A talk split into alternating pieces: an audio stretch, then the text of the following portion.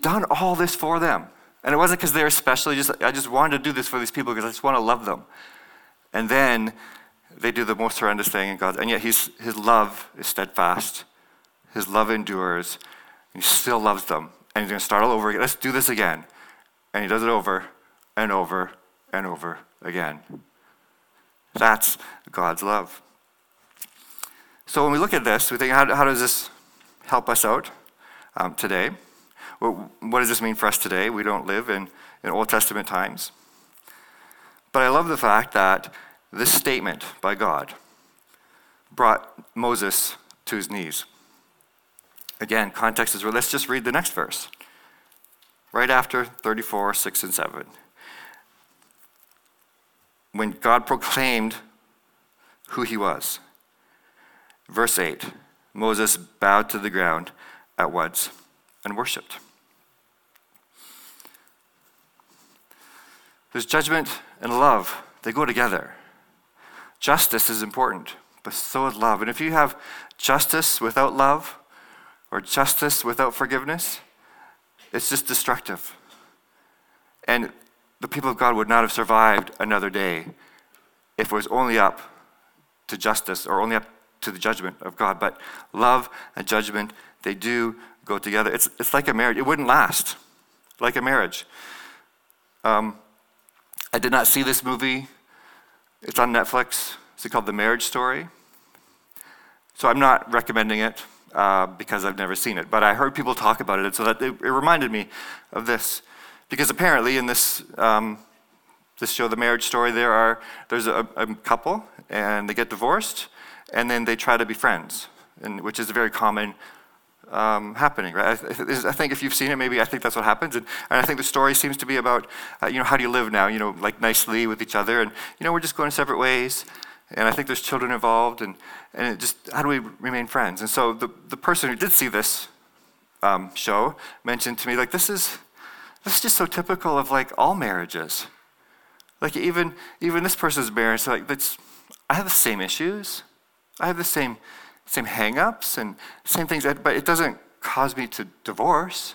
It doesn't cause me to leave or to, to separate because, but if it's just about justice, I mean, none of our marriages would last. If it's just about, you know, being faithful to the covenants that you made to each other, then if, if that's all we want, none of us would still be married today, those of you who are married. Love and justice go together. You need to have both. And so this is, it's kind of like a divorce here before we, we read, but uh, God's like, it's done. It's over. You guys are unfaithful, just like, you know, an unfaithful spouse. Like, you, it's, it's over. You're just reaping what you sow. You know, you made your bed, lie in it. This is just what happens. Unfaithfulness results in destroy, so it's done. But God, His love never ceases. Like he can't stop loving. And so the relationship continues right to this very day. And it gets better and better. Wouldn't that, you understand how that works? We can't have justice without love. And when we do, it's awful. Love and forgiveness, they go to love and justice, they, they go together, especially here in the very character of who God is. We have come to the point in our society where we, we, we can't be critical of, of anyone. Like that's not loving. How dare we say anything, you know, about someone else's choices or whatever? That, that means you don't love. That's how we define love today. Love has not always been defined that way throughout the centuries. But love in the Bible is defined differently, and that's why it's hard for us because we're drinking the Kool Aid every day, right, of, of our culture. And so kind of what we do on Sundays is like realign ourselves. We, oh yeah, I forgot about this. And so, you know, I've been bombarded with so much media and values and of our culture. I think we realign ourselves. We stop drinking the Kool-Aid. Oh, I shouldn't have done that. Now I understand better. And it's so much greater. So stop drinking the Kool-Aid. But as we go through, the, there's a whole bunch of Bible passages we're going to look at in the next several weeks and it's going to realign ourselves with love in the Bible. So, so Moses just like, this is amazing. Like, the steadfast love of the Lord never ceases. This is amazing. And Moses just bowed down and worshiped him. And that brings us to worship. Man, God, this is a great marriage we're in. I know it's not a marriage of equals, and you have every right to stop this relationship, but you don't because you forgive and you're faithful and you're loving, and this is great. Also, we think that love and judgment don't go together. And um, it's very persuasive. And as the things that are most persuasive are often the things that are like partly true. Right? There's half truths. Like, yeah, that's right. But just like Exodus chapter 3, you can change the slide and just put it back to whatever. Thanks, Lori. My thing's not working. Just like Exodus chapter 34, verse 6, it's just half the truth. We love the first half, but we need to include verse 7 as well. And so it sounds convincing that love and judgment do not coexist. It sounds convincing that you, you can't judge someone and still be loving to them. It's, it is convincing, except it's, it's not the full truth. God's judgment is actually inseparable from his love. And we're talking about God's love. First of all, as we can see in this story, judgment is not his preferred course of action. It's not his first, he, he's slow to anger. Yes, God gets angry, but that's not his first thing. He doesn't go there for, like some of us, that's my first reaction. His first course of action is, is part of, he's slow to anger. It's not what he would prefer to do first. But also, God wouldn't be loving if he were not also a judge. It, it just doesn't work. Let me explain um, how that works. There's a theologian who um, he's still writing and he's alive today, but he grew up in a country um, that does not exist anymore. And he grew up as a minority in that country. He's living in the United States now. But as he looks back at his, at his life, he has come to accept that wrath is part of who God is, that God, God is a judge. And I'll just use his words. He says this He says, I used to think that wrath was unworthy of God. Like, isn't God love? Shouldn't divine love be beyond wrath? God is love, and God loves every person and every creature. But that's exactly why God is wrathful against some of them. He says, My last resistance to the idea of God's wrath was casualty of the war in the former Yugoslavia, the region from where I come. According to some estimates, 200,000 people were killed and over 3 million people displaced. My villages and cities were destroyed. My people were shelled day in and day out. Some of them were brutalized beyond imagination, and I could not imagine God not being angry. Or he says, think of Rwanda. And uh, I remember Rwanda. Um, when I was a teenager, I was sponsoring a child, I think, with, with Compassion Canada, and this child was from Rwanda. And then one day, they sent me a letter that said, We don't know uh, where your child is anymore. So we can't keep sponsoring him. But if you want to, you know, we'll, we'll find someone else. But it just overnight, just gone. And I don't know if you remember Rwanda, but it was atrocious. Um, in 100 days, 800,000 people were killed. And this is not with machine guns or sniper rifles, it was like with machetes and just knives by hand, face to face, 800,000 people in 100 days. One of our, our uh, citizens, Romeo Dallaire, was in charge of the United Nations peacekeeping at that time. He suffered PTSD for so many years, and he's written books. One is called Shake Hands with the Devil because he met the person who was in charge of all this, this genocide, and it was just awful. And so this theologian brings this up. He says, "We're 800,000 people were hacked to death in 100 days."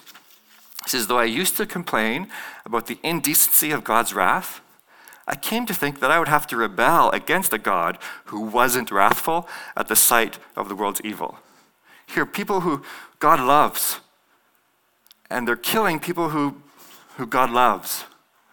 It's like when you love someone, you don't want harm to you. It does. I hear you. you. You get angry when people do things, you know, to people you love. God does too, but God loves both sides. And that just makes him angry.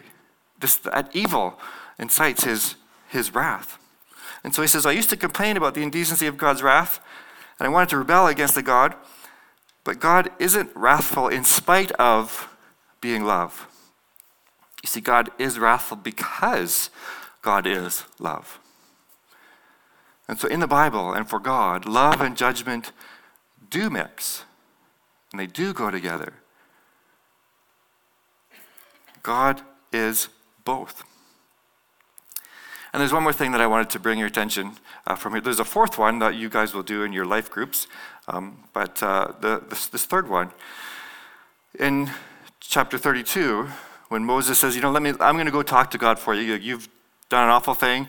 Uh, you, just, this, be, sin is just huge. Let me see what I can do for you. I'm going to go talk to God." And this is Moses. Okay, he was known as as a friend of God, someone who, probably more than any other human being, has had this close relationship with, like face to face. Like he he talked with God. God gave him this revelation of who he is. And so Moses offered himself as atonement. He said, You know, take my place verses chapter 32 verse 30 to 33 moses went back to the lord and said what a great sin these people have committed. They have made themselves gods of gold but now he says please forgive their sin. But if not then blot me out of the book you have written. Like that sounds pretty like eternal right? Like blot me out for their sake. And the lord replied to moses no Whoever has sinned against me, I will blot out of, out of my book, not you. Moses offered himself in place of the people, but God would not accept it. No, th- th- you didn't do anything wrong, that they did. So they're the ones uh, who are to be punished. And then shortly after this, as we keep reading the story, we see this the sacrificial system is like, I mean, how can sins be forgiven? Like, how does that even work? What the people have done against God in this you know, marriage type relationship. Is, is there room for how? And so God instituted this whole sacrificial system, which doesn't exist today, but to, to foreshadow true forgiveness, which only comes through Jesus. It's all foreshadowing. Like Moses, right? He can't take our spot. No one can, but Jesus can. And I know there's some Bible quizzes here. Hebrews chapter 3, verse 3. I'm not going to put you on the spot because some of you don't learn references. You're not a reference quizzer, that's fine. But you'll, you'll, you'll remember this. Hebrews chapter 3, verse 3, what does it say about Jesus and Moses? He says, Jesus has been found worthy of greater honor than Moses, just as the builder of a house has greater honor than the house itself. Or Hebrews chapter 10, verse 14.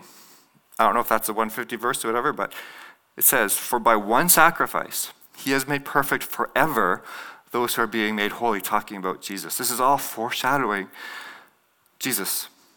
Moses was not able to do this, but God's own son, the son who God said, the Father said, I'm, I'm well pleased, is able to do that, to be the sacrifice, the one sacrifice that makes atonement for sin. And so for us today, we, we, we don't put ourselves back in, in the situation of the Israelites and, oh no, what's God going to do? And we, we're looking back right? We interpret the Old Testament through Jesus, and we don't need to be afraid. We don't need to, be, to worry because it's already been taken care of through Jesus Christ. And so we don't have to uh, shy away from confessing to God something he already knows. He's, he loves to forgive, and he's slow to become angry. Do you please remember that? I mean, maybe your parents aren't, or your brother, you know, whatever, maybe they aren't slow to become angry, but God is. And he won't go there first. So just, we can have this assurance and this confidence to just go to Him. Let Him, it's been taken care of. And this is all foreshadowed in this story. And so I don't know if you have ever entered into that kind of relationship with God through Jesus, but it's wonderful. God's love never stops. It goes on forever because He can't stop loving. It's who He is. And we may be told that therefore there's no judgment, therefore there's no punishment, because that doesn't jive with our sense of love. But we see in the scripture it does go together. Because it would be awful if God just let people do whatever they want and killing people. Like, no, people will be judged for what they do. But God is loving and will love to forgive through Jesus Christ. There's one more thing I'd love you to look at uh, from this, but you, and if you're not in a life group, the questions are there grab a buddy, grab someone, a coffee partner, and go to Tim Hortons and read some, through some of these things because this is such a rich passage. There's more that we can look at. God is love. But what does that mean? We looked at just a little bit today. The next several weeks, I want you to be filled with God's love. I want to be filled with God's love, not just in my head, but in my experience. So I hope over the next few weeks and even months, as we look at Scripture, that talk about the love of God, that we are filled with the love of God, and that just flows over to everyone else. Let me pray for you, and then we'll sing one more song.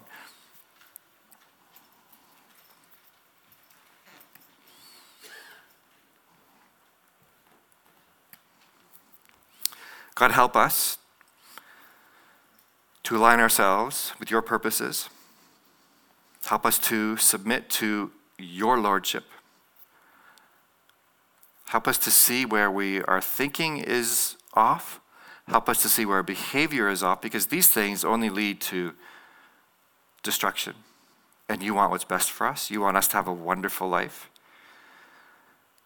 So realign ourselves if it starts with our thinking, then fine. If it starts with our emotions, it's fine. But please bring us more in line with your love.